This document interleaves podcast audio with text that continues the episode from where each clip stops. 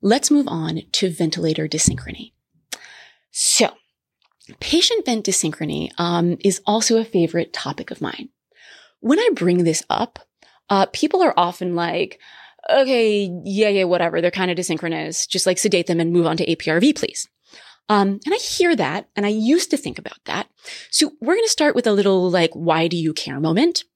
Um, here is why you care. I just did not appreciate when I was a resident and I really sort of into my first or second year as a fellow, I just didn't appreciate the extent to which patient ventilator dyssynchrony can cause hypoxemia. You know, it can really cause pretty bad hypoxemia. And the nice thing about it is that it's low hanging fruit. Unlike what we're about to talk about with APRV, there's not a like P high, P low, T high, calculate the this. It's pretty straightforward. So don't miss that low hanging fruit. Because often you'll find if you just fix this problem, if you fix the synchrony problem, you may have resolved much or sometimes all of your hypoxemia problem. So this is how I want you to think about patient vent dyssynchrony. The ventilator and the patient, it's a relationship. They're in a relationship together. Just like most relationships, the patient and the vent can be having a good relationship. This is what a good relationship looks like. A good relationship looks like those waveforms, they're nice and smooth. We see that the respiratory rate of 16 that we program is the same respiratory rate of 16 that is actually happening. The tidal volumes are the same. The peak pressures are not that high. We're not fighting anything. Lovely. This is an example of a good relationship between the patient and the ventilator. Or patients can have a bad relationship with the ventilator. Voila, this is an example of what a bad relationship looks like. These people need couples counseling. Why? Well, look at this. So, the respiratory rate we set of 16 does not match the actual respiratory rate of 28. The patient doesn't want a rate of 16, they want one of 28. The tidal volumes don't match. The patient wants a bigger tidal volume than the vent is delivering. Your peak pressures are high because, you know, the patient may be trying to exhale while the vent is trying to inhale. No bueno. And the waveform. The waveform is irregular. It's all over the place. It's inconsistent. Once you get used to seeing enough vents, you can just glance at it and be like, dyssynchrony right there. Now, there's an easy, straightforward way to solve dyssynchrony, but it's not the best way. So here is the thing. The uh, sledgehammer approach to dyssynchrony is go nuts with sedation, snow them, and you know, my problem with that, as I like to say to my fellows, is using this heavy-handed sedation as your primary strategy to fix patient vent dyssynchrony is, as Oscar Wilde would say, the last refuge of the unimaginative. It probably means that you don't really know what you're doing. So, how are we going to figure this out? It turns out it's actually quite simple. You simply ask the patient what they want. Um, you know, I was at bedside the other day because the vent was alarming. It was maybe even last night. Um, and, you know, there was an RT with me and, um, the patient was waking up and sort of super desynchronous. And, you know, I start messing with the vent and like the RT's like, well, uh, what are we going to do? And I was like, oh, we'll just ask the patient what they want. And they started laughing at me. Um, and fair enough, but I was like, no, no, I was actually quite serious about that because that's what you do. You just can't ask them in words because they have a tube down their throat, but you can ask them what they want by reading the vent. Um, I often find that the best place to start, not always the best place to end up, but the best place to start is often pressure support because pressure support lets them be in the driver's seat and it can give you a pretty good sense of which one of the things they want. Um, because sometimes they just want to be in the driver's seat. You know, I think this is especially true for patients who are intubated for a non-pulmonary problem, for patients intubated for airway protection, especially, um, because they actually don't have a lung problem. They're breathing fine on their own. They just want to breathe however they want to breathe. So if I put them on pressure support, they're breathing fantastic. They look great. I kind of maybe titrate the degree of pressure support to get them the tidal volumes they're comfortable with. Cool. Call it a day. Leave them on pressure support. you know, I think some people think about pressure support as a weaning mode and they'll be like, okay, we're going to put them on pressure support for precisely 30 minutes. Then we're going to do an ABG. Then if we're going to take them off pressure support, because if we don't, something bad will happen like, oh, wait, they'll stop breathing on their own, go to the backup rate and you put them back on a rate. Yeah. The ways that pressure support can go horribly wrong are pretty minimal. Now, that being said, a lot of the patients, especially the patients who are intubated for a pulmonary reason, and the patients who are just super sick, multi-system organ dysfunction in the ICU, they often can't sustain pressure support. They're just too sick. But in those patients, it helps me figure out what kind of thing they want, or at least what category of thing they want. Um, so if they can't sustain pressure support, you know, the next thing I'll try doing is messing with their inspiratory discomfort. So imagine for one moment that you're trying to take a breath in and you want to take a breath really fast, but instead there's this very annoying machine that's making you take a breath very, very slowly. That would be extremely irritating to you. In addition, you know, this is where the sort of waveforms become important and the difference between volume control versus pressure control in PRVC. Because if you think about a natural breath, you take in a breath, there's faster inspiratory flow at the beginning, and then it slows down near the end of the breath. That's how we normally breathe. Patients, understandably, are more comfortable breathing how they normally breathe. Straight up volume control doesn't have that. You have a square waveform, not this sort of decelerating inspiratory waveform. So sometimes just putting them on pressure control or PRVC solves their problem. If that doesn't solve their problem, the or it partially does and they seem a little better, but not totally, the next thing I'll do is I'll try and give them a faster inspiratory time. It's pretty uncommon that patients really want a slower inspiratory time for comfort. Now, as we'll talk about later, sometimes we do that, but not for comfort. It's for hypoxemia. But most patients, if it's just a comfort issue, they feel more comfortable with a faster inspiratory phase. Cause again, if you're trying to go and the vent is trying to go, yeah, it's not super awesome. Low hanging fruit. I'll try that first. Now, one of the big pieces of information that I can get from putting them on pressure support is what do they want? Do they just want a high minute ventilation? You know, you put them on pressure support and you realize, oh, the reason they're so angry at volume support or volume control or like any kind of AC mode is because they want a minute ventilation of 14. We were trying to give them a minute ventilation of eight. They were unhappy with that. What you will see with that is on pressure support. They will be breathing fast and they will be taking high tidal volumes. Um, you often see this one in patients who have a metabolic acidosis, right? It's the equivalent of Kussmauling. I mean, that's what they're doing basically. They're like, people, people, my bicarb is two. You're not giving me enough, you know, minute ventilation to blow off all the CO2. Fix it. Yeah. So that's one thing. If that is the case, often you should just leave them on pressure support because they can do a better job of providing the appropriate amount of self-regulated ventilation on pressure support than you're going to do on an AC mode. Now, if they're super weak, they can't maintain it, you may need to rethink that. But the other thing you can do is pressure support doesn't always mean five over five, right? If they like seem to be comfortable synchronous with pressure support, but they're not quite getting the tidal volumes, bump them up on the pressure support. There's no problem with that. Bump them up till they're comfortable. Their respiratory rate goes down a little bit, maybe they're getting the minute ventilation they need. Now, if you have a patient who is on pressure support and you're like, okay, they're taking high rate and high tidal volumes, but their bicarb is fine. Why are they doing this? Um, well, let's do them individually. High respiratory rate. If they're taking kind of normalish tidal volumes, but their respiratory rate is really high, then I'm like, okay, are you agitated? Are you anxious? Are you in pain? Am I just not sedating you enough?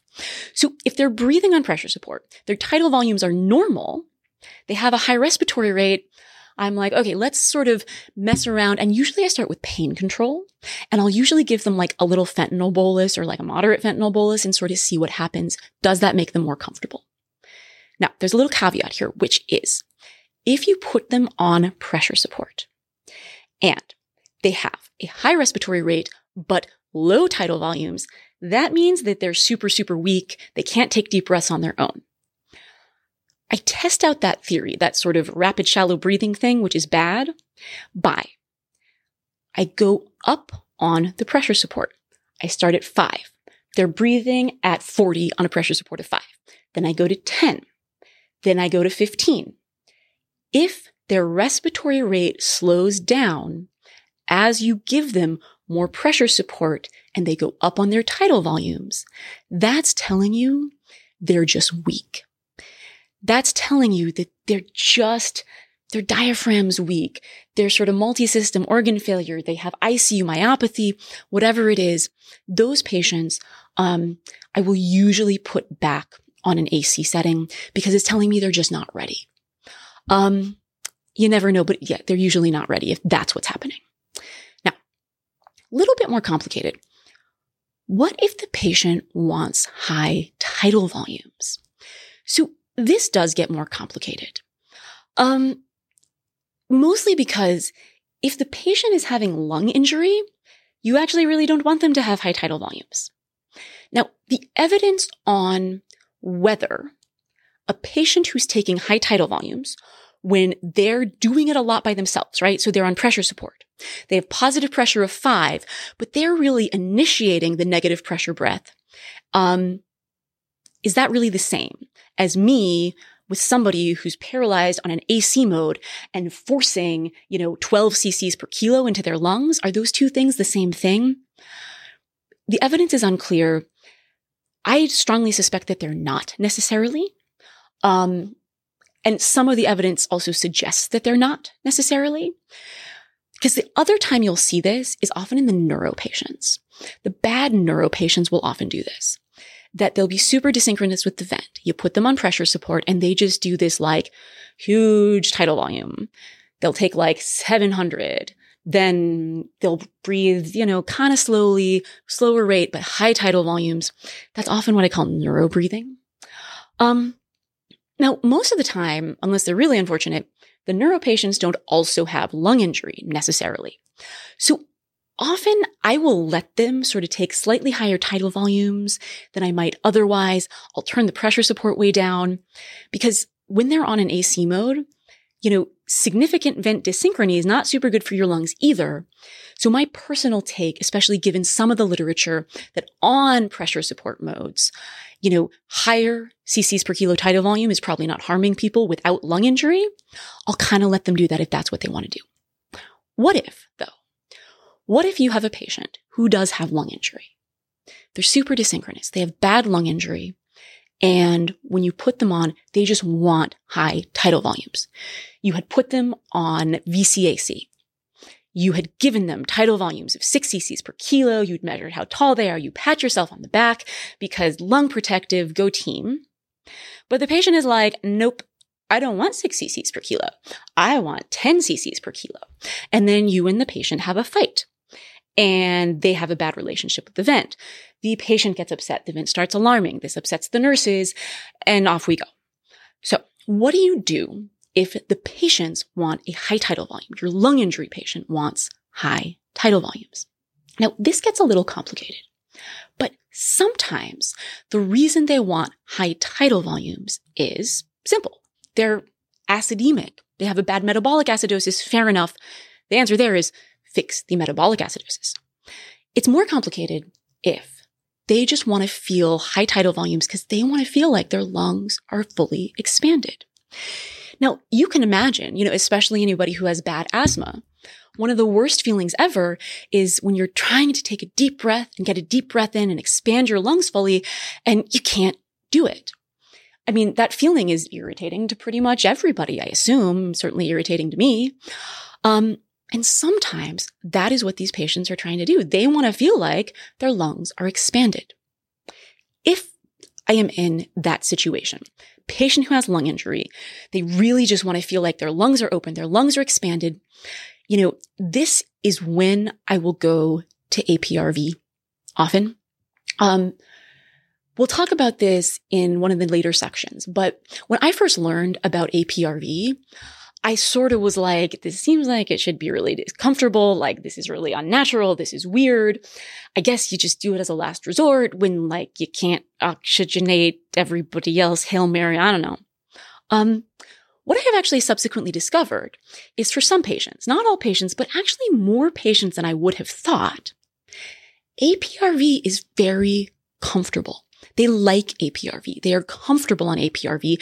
They are much more synchronous on APRV. Why is that?